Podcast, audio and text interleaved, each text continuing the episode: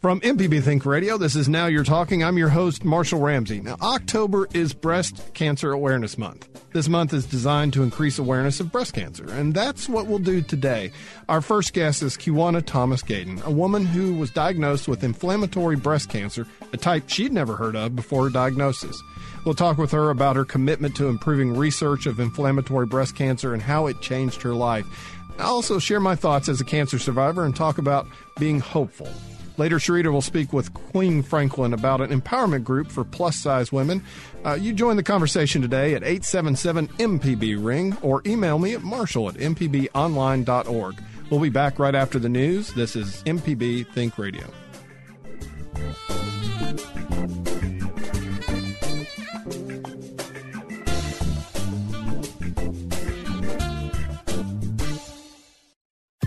This is an MPB Think Radio podcast. To hear previous shows, visit MPBOnline.org or download the MPB Public Radio app to listen on your iPhone or Android phone on demand. Make sure I know how to work these here. This is an MPB Think Radio podcast. To hear previous shows, visit MPBOnline.org or download the MPB Public Radio app to listen on your iPhone or Android phone on demand. This is Now You're Talking. I'm your host, Marshall Ramsey. Now, October is Breast Cancer Awareness Month. This month is designed to increase awareness of breast cancer, and that's what we'll do today. Our first guest is Kiwana Thomas Gayden, a woman who was diagnosed with inflammatory breast cancer, a type she'd never heard of before her diagnosis. We'll talk with her about her commitment to improving research of inflammatory breast cancer and how it changed her life. I'll also share my thoughts as a cancer survivor and talk about being hopeful. Well, Kiwana, it is um, an honor and a pleasure to be able to talk to you. And I say an honor, and I don't mean that lightly because um, there's a lot of breast cancer in my family, so I, I, definitely respect it. And of course, me being a cancer survivor myself, uh, I understand just a little bit of what you've been through. But man, you've really kind of had an amazing story. So why don't you go ahead and when did it all begin? Um, I was training late winter, getting ready for the Mississippi Blues. Um, that was coming up in January 2016. Were you doing the half or the whole? Doing the half. Okay. That's 13 miles of hills. Right. Yes. 13 miles of hills. You were familiar. Oh, yes. So, you know, getting getting out there, hitting the pavement, doing miles, um, running. And I noticed, um, found something in my chest. And I was thinking maybe I overworked my chest because I also work with a trainer a couple times a week. Sure. Lift pretty heavy. And I'm thinking, well, maybe I You strained- pulled something. Maybe I pulled something. Yeah. It's possible. Right. So, you know, and I have also a strong family history of breast cancer. Okay. Um, my mother lost her mother from breast cancer when she was 21. Um, she also lost a couple of aunts, and I've had cousins, older cousins, and actually had a younger cousin that passed away at the age of 42 a couple years ago. Okay. I'm going to ask the rudest question in the world a guy can ask you. How old were you at the time? 40. 40. Okay. So you're young. Yeah, so a month before my 31st birthday. Okay. A month and a day. Right. So I'm preparing for the blues, and I find something I'm like, well, maybe it's just a muscle strain. Um, I go and see my doctor. But it felt like a little lump. Felt like a little lump. Yeah. Um, and it started out pretty small. Right. And I've, like I said, since I've had that strong family history, I've been getting mammograms and ultrasounds from the age of 32. Okay. I was going to ask if you did that because I know my sisters do Yes. because of our family history. Right. So, so you've been getting the mammograms all along, but they'd never caught this ahead of Right. time. Okay. So I've been getting mammograms and ultrasounds since the age of 32. Actually had a few biopsies. Mm-hmm. Um, nothing substantial. Um, so went to the doctor. Also had mammogram and ultrasound on this area. right. Didn't show a thing. Really? And one thing, like if you're some women, they will tell you that you have dense breasts. Yeah. It, um, so you know sometimes they don't see anything. So had the mammograms, everything looks fine. But the relationship I have with my doctor, he was like, if you're still having problems, if something's going on, let me know, and we're going to get you in here to see if we need to do something else. Wow. Okay. Great So- doctor to begin with. He's yeah. very good. So did the still have some problems, and I noticed over the time that I'm training that the breast is getting bigger, it's getting larger, um, having problems wearing a bra. Um, the skin started to look kind of like the peel of an orange. Really? So the pores got a lot bigger. Yeah. And presumably, as the lump is growing, the you know it's getting a little bit bigger. So, Right. So I'm going to talk about nipples here. I hope you know that's not a problem. I've got a couple of them, so I think we'll be okay. so as the lump was getting bigger, the nipple was starting to invert. Right. So basically, coming in on itself. Yeah. and I'm like, okay, something is going on. So I ran the blues that Saturday. So you went ahead and ran the race. I did. Yeah. Okay. Because I'm training. You Yeah, know, exactly. We're going to do what we're going to do. So how'd you do? What was your time? That one I mostly walked because of the pain. Yeah. So it was maybe like three. Yeah, but you gutted it out. That's impressive. 320 Yeah, something. okay. Mm-hmm. Went out there and did the thing. And my appointment was that Tuesday. So I go into my doctor's office, take my shirt off, and he was like, We're putting you into the hospital right now. Wow. So not really sure what's going on. Don't know if you have like a infected um, gland in your breast. Yeah. But we're going to put you in the hospital and we're going to start you on antibiotics and we're going to hopefully it's an abscess. Right. It might not be an abscess. Looking at and he was thinking when he saw me six weeks earlier to when he saw me that day, he was like, Your lump has grown. Basically, they were like, when he first saw me, the lump was about two centimeters. When I saw him that January, it had grown to 10 centimeters. Wow. So it was very aggressive. Very aggressive, very rapid growing. Um, so we're putting you in the hospital that day. We're going to do a biopsy. We're going to maybe, see, hopefully, it's an abscess. We're going to hope that it's an infection. You have an infection of a gland. So I'm in the hospital, have my biopsy. They're doing another mammogram, ultrasound. And the next day, which is January 13th, they come in and say, You have breast cancer. Not only do you have breast cancer, you have a type of breast cancer called inflammatory breast cancer. And it's stage three. wow. So basically, the inflammatory breast cancer, when they find it, it is either stage three or stage four Right. because it grows so aggressively. So rapidly. rapidly. So that's why the lump grew so big. Well, explain what stage three, stage four, the stages mean, because I know what it means, but a lot of people may not understand that. So basically, stage three, it's in some of my, it was in some of my lymph So nodes. they did do a they did a sentinel node biopsy on it. Yes. you. So it was in some of the lymph nodes, just isolated to the breast. Yeah. And it has not metastasized outside of the breast. So it's no other place other than breast and lymph nodes. So no bones, no other parts of the Good body. news. Yes. So very good. So not saying that, oh, you have a better type of inflammatory breast cancer, but it's the earliest that you can diagnose Right. it. Because basically from the research, you don't find it until it's stage three.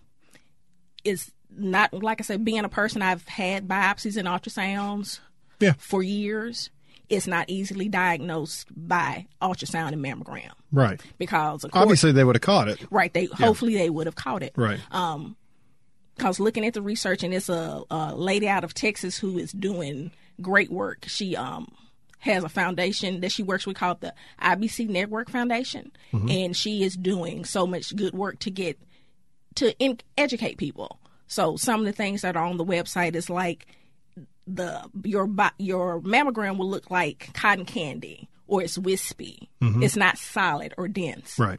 Um, so, and a lot of people, which I'm very rare, only 10% of women with inflammatory breast cancer actually present with a lump. Yeah. So I'm in the minority. Which probably ended that. up saving your life. It probably did, and Yeah. it's definitely saved my Yeah. life because I had something physical that I could feel. exactly. Uh, a lot of people don't have that. That's why they were thinking, well, maybe it's just an infection. Uh, infection, Right. Um, And it did sound like it was kind of presenting itself that way. Yeah, it presented as an infection, and a lot of people I've talked to women online and stuff that they've had children, and you know they're breastfeeding, and oh, it's probably just an inflamed or clogged milk duct, Right. and they are misdiagnosed because doctors aren't seeing it, mm-hmm. and they're diagnosed months down the line. Where I was diagnosed six weeks from when I found my lump.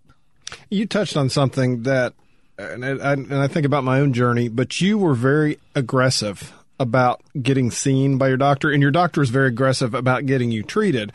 Not every doctor in the world will do that. I mean, you're very fortunate, and and I think it's a very important lesson for people that are hearing this. If you've got something that concerns you, you're in charge. Right. You're the one who needs to go make sure you keep pushing until you get the right answer on that. Right, that's very important. It's like Yeah. hopefully you have a good relationship with your doctor. Um, you have someone that you trust. Right. Um, that you know your own body. Like, hey, this doesn't feel right. This doesn't look like it's looking really weird. I need to come in and see you.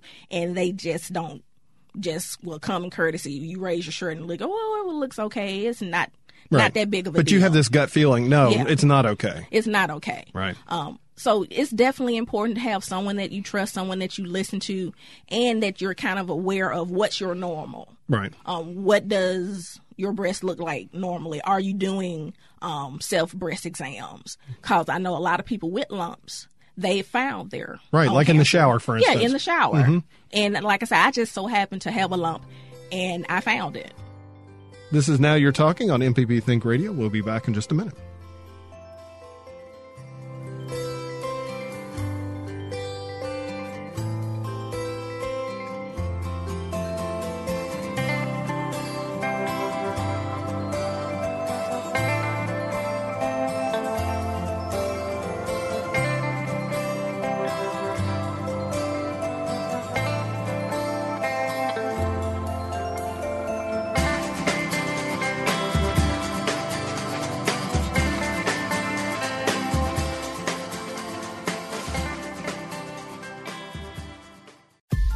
This is an MPB Think Radio podcast. To hear previous shows, visit MPBOnline.org or download the MPB Public Radio app to listen on your iPhone or Android phone on demand. This is Now You're Talking. I'm your host, Marshall Ramsey. Right now, we're talking with Kiwana Thomas Gaden. She was diagnosed with inflammatory breast cancer. Of course, this is Breast Cancer Awareness Month. Let me ask you this, because I, I know when you hear those three words, uh, I always say the three words that change your life, and it can be for the worse or for the better. But when you get those three words, you were they didn't mess around with you. You were in, and, and the same with me. I was in surgery within 24 hours. But it seems like everything is a whirlwind at that point. Did you have somebody there with you to help you navigate through this? Because at that point, it's almost like Charlie Brown's parents talking. Because there's you're so much being thrown at you. You hear want want want want cancer. Did you have somebody there, kind of like a family member or somebody that was guiding you? My husband was has been there with me every step of the way. So he's a rock star. He's a rock star. Yeah. He um he is great. He was there when I um, went to the doctor that day. He was there when we went over to the hospital. He's there. He was in the room with me when we got the diagnosis. Um, of course, taking me to my doctor's appointments, um, chemo and radi- you know, and initial radiation Mm-hmm. Right. appointment and everything like that. He has been there 100%. Shoot, more than 100%. If you could 100 plus whatever. so he's figured out how to say "I love you" in ways better than just a card. Oh yes. Yeah, that's Yeah. pretty awesome. So you, you did have the initial surgery on that. Did you have um, a lumpectomy, a mastectomy, or what did they? How did they did they treat that? Well, basically, the way that inflammatory breast cancer works, um, like I say, it's very aggressive, so you have to deal with it aggressively. Right. Um, I was just, I was diagnosed, um, like I said, January thirteenth. I got my port put in the next week. Wow. I started chemo the week after I got the port. So we were very aggressive. Very aggressive. Very yeah. aggressive. It Well, was- I mean, considering how fast the lump had grown to Right. begin with, you had to be. Right. If you have Yeah. something in your chest growing from two centimeters to ten centimeters in a matter of weeks, Yeah. you really don't play around. And No. that's and I'm the kind of person, okay, well what are we going to do? When are we going to start? And my doctors, my surgeon, my gynecologist that found in my oncologist, we're like I said, we're a team. My a team. husband, we're all working together. So how soon are we starting? When are we doing this? Um, so I did um, eight rounds of chemotherapy. Wow. I did um, what's called adriamycin and cytoxan. I did four rounds of those 1st mm-hmm. those every two weeks. Then I did four rounds of Taxotere, and I did that every three weeks. Mm. So pretty much with the first four rounds, it's like you're in chemo one week, you get a break, Yeah. you're in chemo the next week. So that was pretty back to back to back. And then you get, for me, I got a three week break Right. with the f- next four rounds. Was it one of those deals where they hit you really hard at first and then it gets better, or they? Right. Yeah. So Yeah. basically, with the lump being so large, Yeah. they wanted to make sure they could shrink it as much as they could. Right. And looking at my scans and everything that we've done, it was it it was responsive. it was Good. It- everything responded So well. everyone has been happy with the response. So did the eight rounds of chemo, had the surgery three weeks after I finished chemo. Mm-hmm. So I ended up having a double mastectomy. Um, only one breast was affected, but I decided To go for the double. To go for Oh, why not? Yeah, I'm I like, mean- if I'm dealing with this, I'm going to deal with this. Um, the best way that I know how. And I want to go ahead and do this double mastectomy because I told my husband I don't want to go through another surgery Right. again. Because there are sometimes some people will have a single mastectomy and years later the cancer cancer will come back in the other breast. Well, and considering how difficult that type of breast cancer is to, to I mean, you might not have gotten the lump the second time. Well, actually, Right. it's like it was just so aggressive. We decided Yeah. not. It was Well, yeah, recommended. why even play around with it? Exactly. It was recommended, and I had no problem. yeah. um, getting that recommendation and talking to other people. Like I had older cousins who would call me and, you know, they were like, okay, well, what are you going to do? And, you know, I'm talking to them and they was like, okay, I don't know if you were going to do a double mastectomy, but I would suggest. Yeah. And just for my peace of mind, I, I, I had no problem with it. Right. And, and I guess it's it's kind of funny because I'm sitting here, you know, as a guy who's had 80 moles off and three of them have been melanomas. I'm kind of like every time I get faced with that decision, I'm like, well, it's on my nose. Cut my nose off. That's fine. I want to live, and I think that at the end of the day, which kind of yours, like, okay, I want to Right. grow up to be an old person. Right. That that's my plan. I've told my husband I'm going to be an old lady mm-hmm. bothering you, so we're going to do whatever it takes to bother you. So after having the double mastectomy, six weeks after that, I started radiation. So I'm still Yeah. actively in radiation. So I have, I think, I think today will be number thirty. No kidding. Yeah. No kidding. So I have a couple more to go. yeah. So I should be finishing up radiation next week. You look good. Thank you. You did. I Your feel hair good. and your hair's looking good. Yeah, my hair is is back in. Yeah. Um, because of course the chemo. I um with the first four rounds, I was taking like I said, adriamycin and cytoxan. They call adriamycin the red devil. So they sure do. It's, it's Yeah. called the red devil For So- good reason, too. Yes, so it's red. They put it in a very large syringe. They push it very slowly into your port, um, and that's the one that will take your hair. That combination basically will Yeah. take your hair. So I lost my hair. I think within my second round of chemo, eyebrows and eyelashes hung on pretty well. Oh, that's but good. then Yeah. once I started Taxotere, everything went. So of course, a couple little eyebrows and eyelashes, and I was more upset about my eyelashes and eyebrows falling out than I was my hair. Yeah, it's kind of funny. Um, until you really lose your eyebrows, you don't realize that how much you need your eyebrows. Right, because I was like, I always look tired because I have no eyebrows now. Yeah. This is Now You're Talking on MPB Think Radio. We'll be back in just a minute.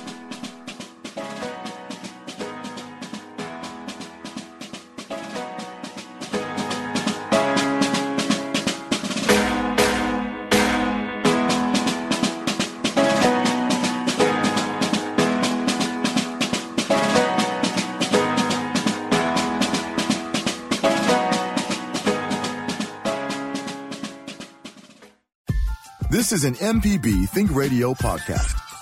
To hear previous shows, visit MPBOnline.org or download the MPB Public Radio app to listen on your iPhone or Android phone on demand.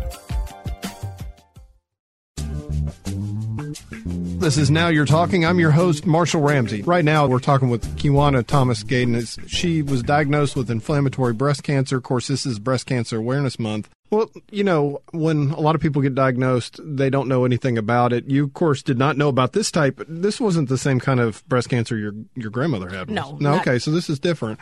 Um, did you do like most people do? Just suddenly you get on the internet and you just start learning as much as you can, or I tried to do some googling, and at first the googling is kind of overwhelming. it sure is. Yeah, for- you don't know what to trust. right? Because of course you see triple negative, Yeah.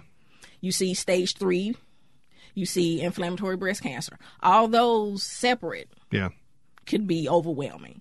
Put them all together is is is a lot because when you look at the statistics, it's like I think fifteen percent of every breast cancer diagnosis triple negative, and that means that it doesn't have any of the receptors in it that other cancers might have. So Right. I'm negative to um, all the different receptors and different ways that you can treat it. So a way that you might treat a progesterone based cancer, my cancer can't be treated if I'm stating stating that correctly. Right. And And then with stage three, like I said, you start out the gate at stage three. Right.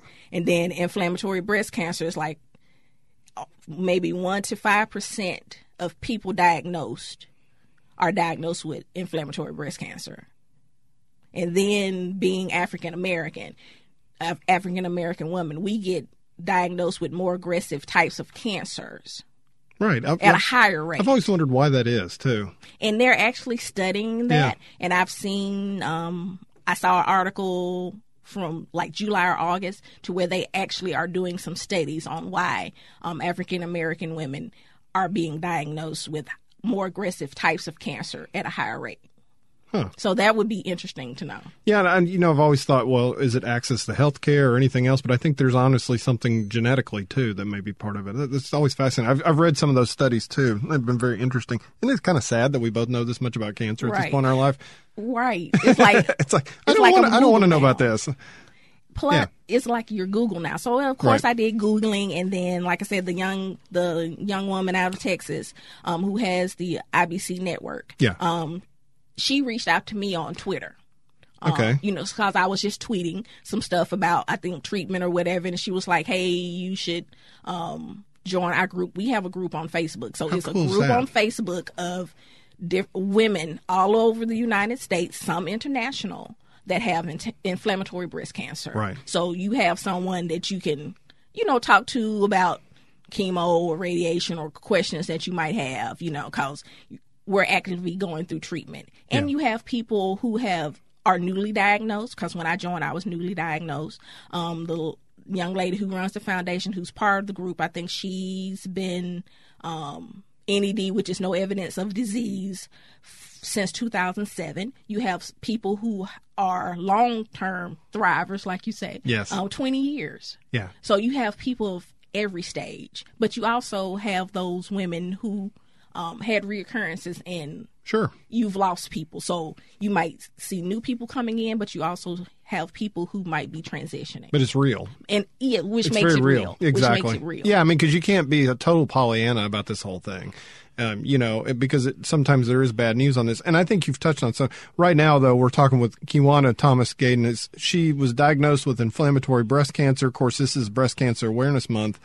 Um, Kiwana, I, my mom was diagnosed in 1978. Oh, wow. Different, completely universe. And so what I'm hearing you talking about on the social media and the support groups, that didn't exist back then. In fact, back then, it was like part of your sexuality, so nobody talked about it. Right. So I watched my poor mom not only go through the treatment, you know, that she had to go through, but she nearly went insane because nobody talked about it. She right. had nobody to talk about it. And I've seen so many studies since then, and there was a great uh, PBS special back around 1990 called Healing in the Mind, and it talked about even people that were stage four, which is it's metastasized, their longevity of survival was increased exponentially by having that kind of support. Right.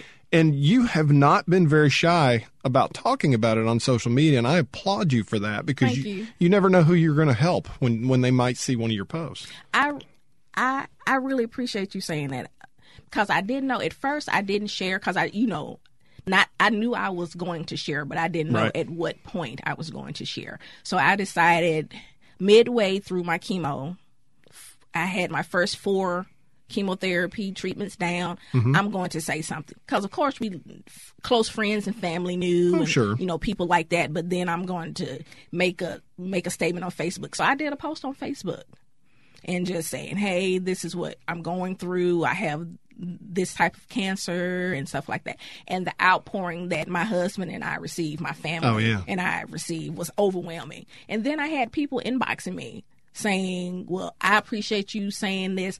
I'd had XYZ type of cancer. Yeah. Or I'm going through something. Or I just appreciate you being there.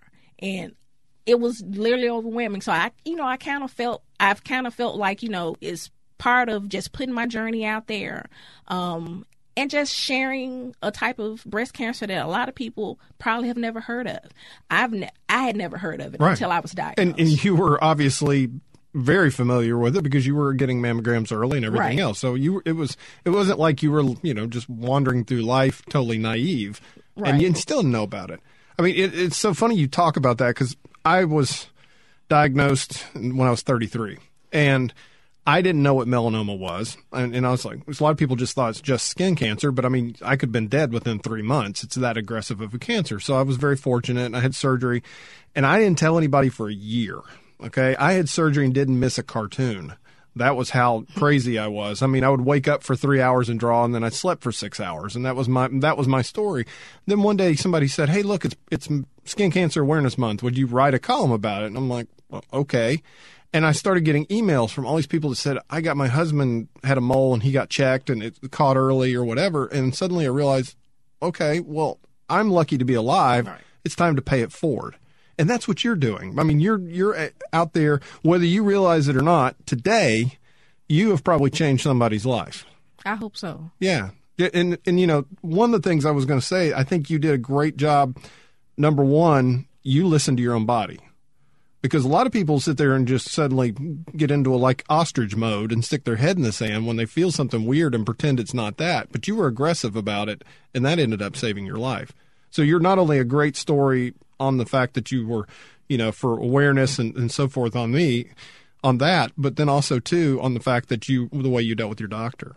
So Yeah, basically, when I saw my doctor, especially my oncologist, mm-hmm. I'm like, I'm not here to sugarcoat. We're dealing Right. with something that's and that is totally different than anything I've seen or whatever. I want to know the truth 100%. We're not going to baby don't baby me, Yeah. don't baby my husband, tell us what's going on. right, Um so I'm fortunate to have an oncologist that really worked with me. He's a great guy. Um, my gynecologist, I've I've seen him for maybe 20 years. So that Yeah. was one of the things. Oh, yeah, too. so you was relationships. long term relationship, and Yeah. he w- and he was a great advocate for me. Um, he was making sure, okay, we're not going to wait longer than a week to get her port in. Y'all are going to put her port in now. Yeah. Um. So my sur and my surgeon is a great guy. So you know they were all, like I said, working together as a great team. Yeah. Um. To make sure I'm getting the health care that I need. And I'm also asking questions. I'm also trying to be aware and just trying to find out, okay, well, what are we doing? Why are we doing this? Um, why am I having this type of chemo versus something else? You know, just basically educating myself. Yeah. It's funny because you, you've touched on a few things that I talk to cancer survivors a lot, and I say I always have hope, and that's humor, opportunity to serve, physical well being, and educate myself. Well, you just knocked out the education part because that reduces stress, to be honest with you. And also, if you can actually carry on a conversation with your doctor, you're what? Because what? A lot of times doctors are busy. They'll come in and talk to you for five minutes and they're out the door. So if you know what to ask and you can ask it quickly, Right. yeah, And- you're there. and also having someone there Yes. with you because I might have forgotten a question, but my husband would be able to chime in with something that Yeah. maybe we had talked about, or he had a question, or he saw something. Well, and I will always ask him when I'm done talking to the doctor, well, Lorenzo, do you have anything you want to say? Yeah. Or can you think of anything that I've forgotten? And he would always have a question or had discussed something or thought about something that I had forgotten. So it's always good to have someone that's an advocate for you, with you, that can go to the appointments with you, that can ask questions. And if you forget, you know, we all have cell phones. Right. Put a note in your cell phones so you won't forget to ask whatever questions you want to ask. I always type out a list Right. and just carry my list with me because I don't know about you. When I get in there, my blood pressure doubles, and you know, I mean, just I get so nervous when I'm, you know, talking about your life, you know, Right. and they're giving you biopsy re- results and stuff like that. And I mean, just having your husband there is just brilliant because you know, I like I said, I hear Charlie Brown's parents sometimes, so that that's great. Um, you talking right here. I've got talk about you setting a goal of a thousand dollars. Is that what's that fundraiser for? So the fundraiser is th- for the IBC network. Yes. Um, the foundation I've been talking about. Um, basically, that foundation focuses only on research. Right. Um, because um, since a lot of people don't know about IBC, Yeah. I'll just call inflammatory breast cancer IBC for short. Since a lot of people don't know about IBC, um, they're doing education. Yes. They're doing research, um, donating money to organizations um, like MD Anderson, um, different types of, um, like, since it's breast cancer awareness, they have something down there called Hope for Hunt. I think I'm saying it.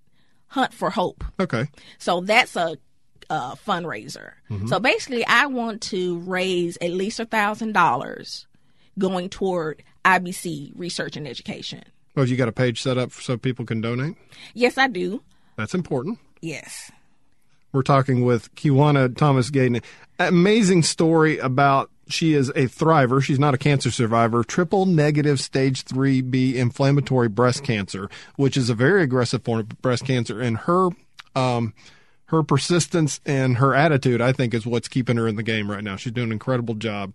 So, but she's trying to raise money for the IBC network too. And that sounds like an incredible support group. It really does. It really is. Or do you It- think you'll ever meet any of these folks in person?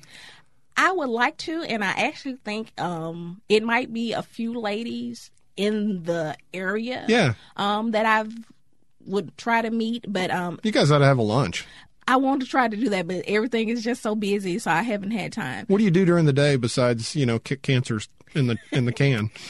I'm a chemist. A chemist. Yeah, a asphalt Okay. chemist. So I work for a, a private company here doing um, research and development. So, Okay. and I was able to work full time doing my treatment. That is I, impressive. I worked doing my treatment. I'm working doing um, through radiation. Um, I took off to have my surgery, of course, because couldn't work with that, doing you know with drains and whatnot. Oh, exactly. But it was important for me to keep working. Purpose. Um, it was purpose, You and it made purpose. me feel like I told them. It made me feel normal, yeah.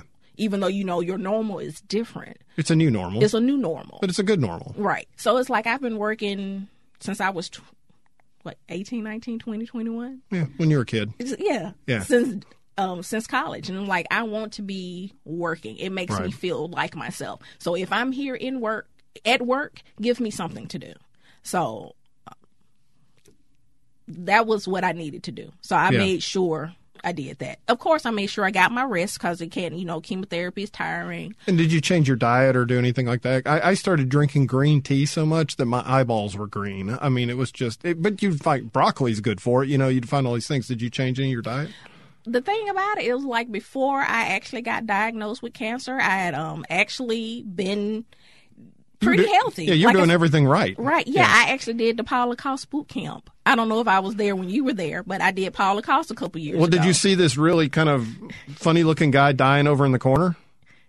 I don't think we were at the same. Okay, must because if you didn't see that, you didn't But see I me. went out. But I went out to Jackson State, so I did Paula Cost a couple Yeah. years ago, and that's actually when I fell in love with running. Yeah. So I did Paula Cost. I dropped weight. I'm eating great. I've been doing yoga for years and years. You know, diet. I've Yeah. always kind of kept an eye on my diet. But then when I lost weight, it's like, okay, well, I want to really make sure that I'm doing better.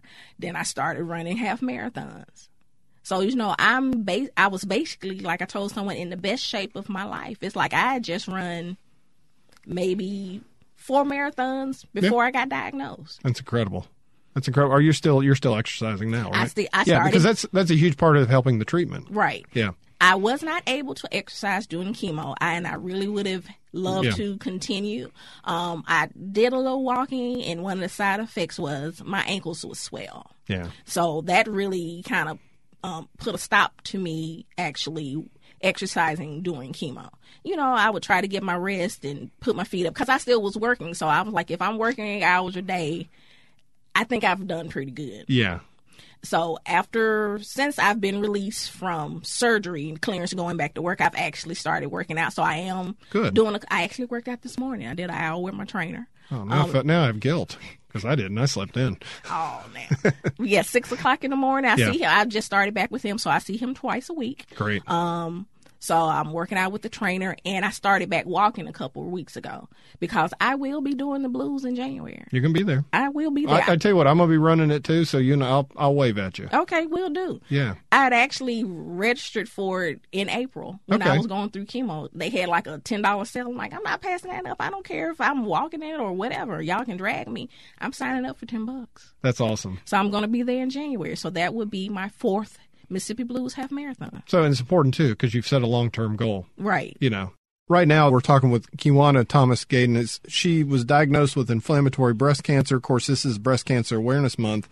Did you have any trouble with anxiety afterwards? I mean, did you get nervous or anything like that? Because it sounded like you had an incredible support group. Everybody around you was really lifting you up. I know for me, uh, for the first six months after mine, I kept I'd feel like, oh my gosh, it's another tumor, and then I was like, no, that's called a rib. You know, it was trying, you know, because you have to kind of get your mind wrapped around the fact that your body kind of did this to you. Right. Yeah. Did you ever have any trouble with that?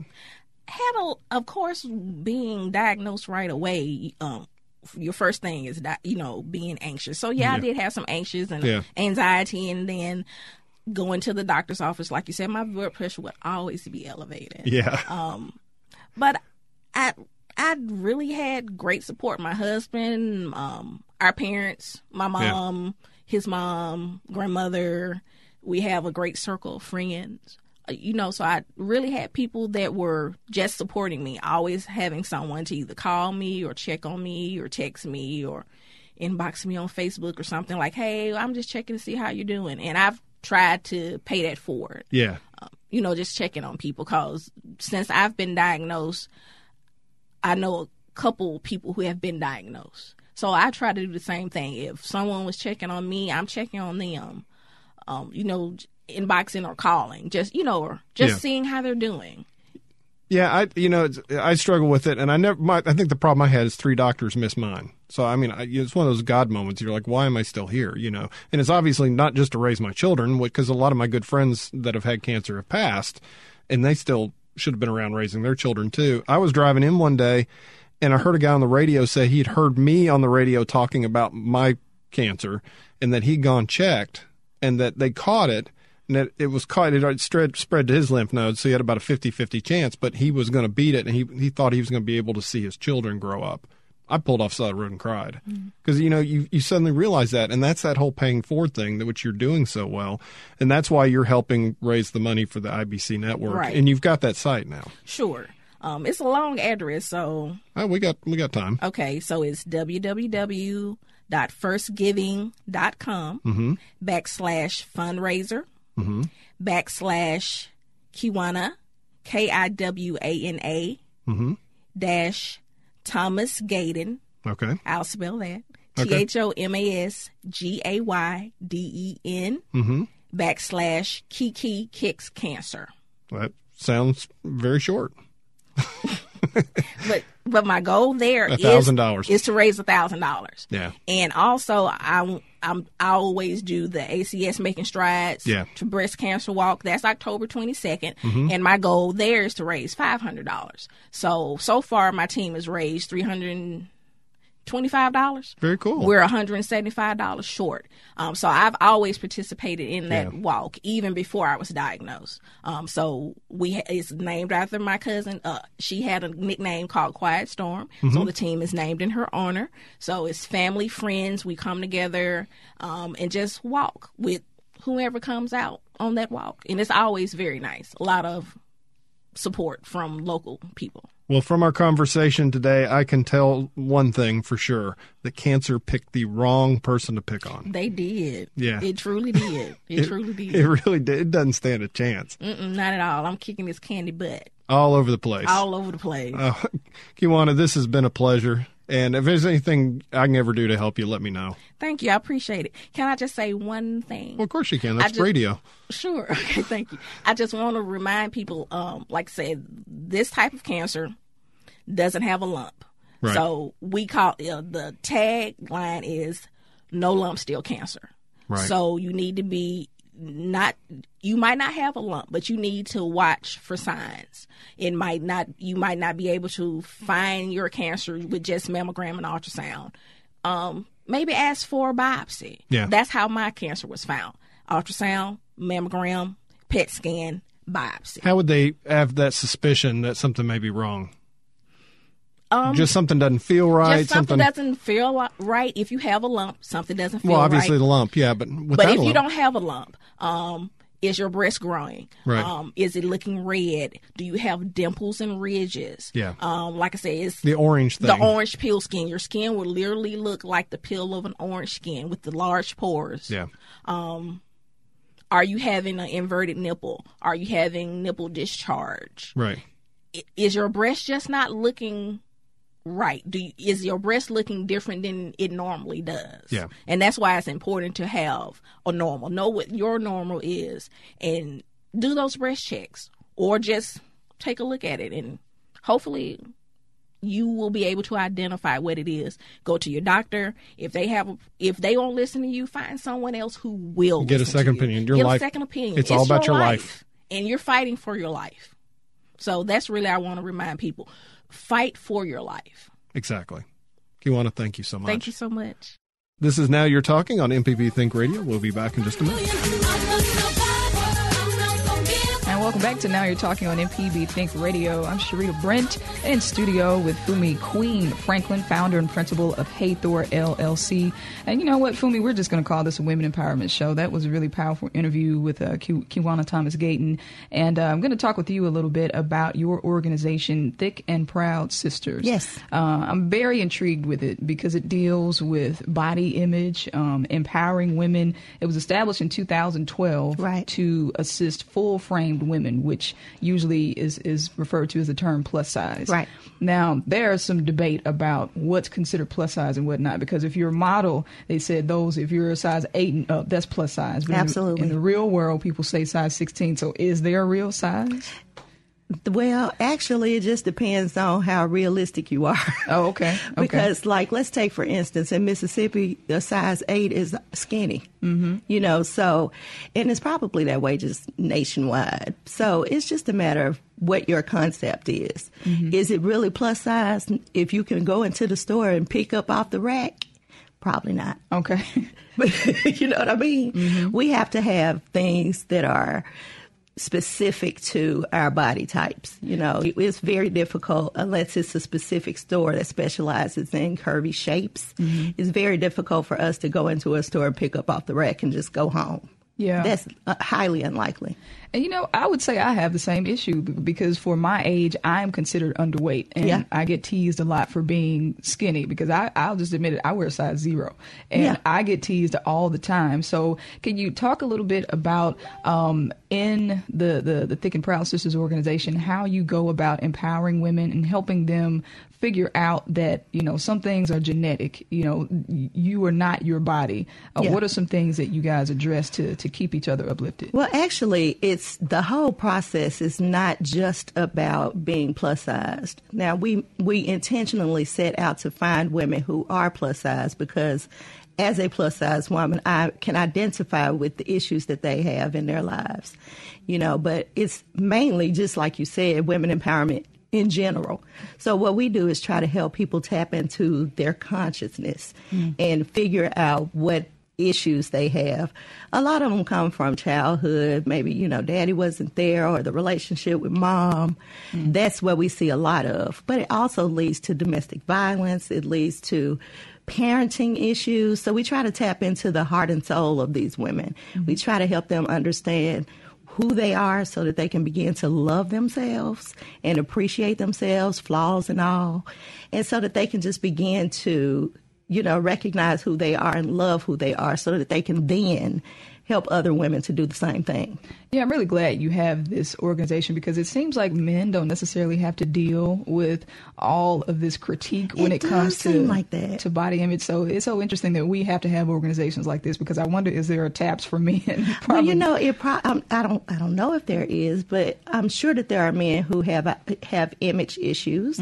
I mean, I'm, I'm pretty sure there are. You know, but it's really prevalent for women because we're supposed to always be beautiful, and the beauty is defined by the individual. Right. And so, since we're always supposed to be beautiful, we're always being judged in some fashion about what we look like or what we don't. Have you noticed on Facebook and other social media where guys are always talking about the women lashes and their eyebrows and Mm-hmm. this is what y'all look like with the bows, the Snapchat flowers and yeah. stuff. and it, it always bothers me because it's like, do y'all understand that the reason why women put up that much of an effort is ultimately, no matter how much they deny it, ultimately it's because they need to get some acceptance from the men. Right. And, you know, not to speak on whether, you know, wh- what your preference is sexually, but ultimately it's to get the approval of somebody else.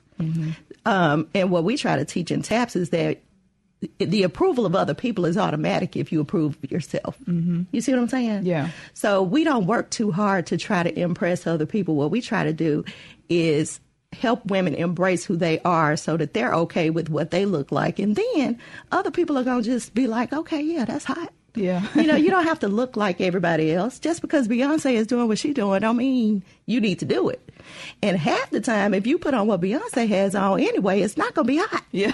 and it's so interesting, you know, how deep it gets because people have approached me about my diet, you know, like, do you eat, you know? Yeah, yeah. And so that's a thought, you know, some folks uh, have said that, okay, if you embrace being plus size, that means that you're neglecting your health. You're Right. not trying to eat right. But that's not true all It's the time not. because I have not. friends who are considered plus size and they eat very healthy. Some of it is just genetic. Yeah. Um, but we have a few minutes left, and I wanted to talk about the uh, Thick and Proud Sisters Showcase. Yes. Uh, I got a chance to attend and participate last year. It was really great. The women in the organization modeled, and you could just see some of that confidence exuding. Mm-hmm. So, talk about this showcase. What's the idea from it? So what happens is every January we start a new class, and the women go through. Every month we have a sister session, whether it's open to the public or if it's just private. Because sometimes we'll talk to each other and say, you know, I just need to be around y'all because things are going bad. You know, we don't even necessarily have to know what it is, but we'll call a sister session and we'll just sit together and maybe have some cocktails. We'll just get do some talking. May end up crying. Whatever it is, is a healing session. And then this year our focus was on healing our hearts so that we could deal with what's going on in the black community with the uh, police brutality and us being mothers of sons and how do we deal with that. So we pulled together for that reason. And we brought women from the community in to talk to us about how we can heal and what we can do as a community. So what we generally do is we go through all of these phases of acknowledging who we are all throughout the year. And so in November, we put them on the runway so that we can let them see what it feels like to be the center of attention, to be beautiful, what all of this work leads up to. Mm-hmm. Now, does it mean that they need to stop going through this process? No.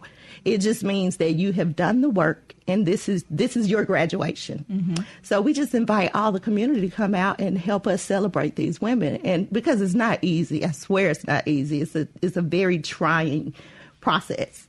So to get through it, and all of them don't, to get through it is a huge accomplishment. So it's just like us saying, "Yay, you made it!" You know, and then we do it again the next year. All right, so we have about a minute left. Uh, what about women who want to be a part of the Thick and Proud Sisters organization? The best way to get information is to follow us on Facebook, Thick and Proud Sisters Dash Taps, or you can email us at Hathor, H A T H O R 601 at AOL dot com. Sounds good. Uh, so once again, that event is going to be November fourth. November 3rd. Third, okay, At the is it? planetarium downtown. Okay. And what- Tickets are $15 for general admission, 25 for VIP in advance. And I, I w- I wanted to ask after that event, um, you know, because a lot of women don't necessarily have modeling experience. This may be their first time modeling. And I'll be honest, I was envious watching because I, I wouldn't Oh, have yeah. the courage to get up there and strut down Yeah. the runway like that. Um, so, just from a, an emotional standpoint, afterwards, uh, how freeing is that to model? You know what? It, it's really something for them. It's really something to watch, but to see them go through it, it's really something. It's amazing. But we do have, you know, rehearsals and stuff, and we give them tips on how to get down the runway and Okay. look real fly with it. All right, sounds good. well, Fumi, thank you so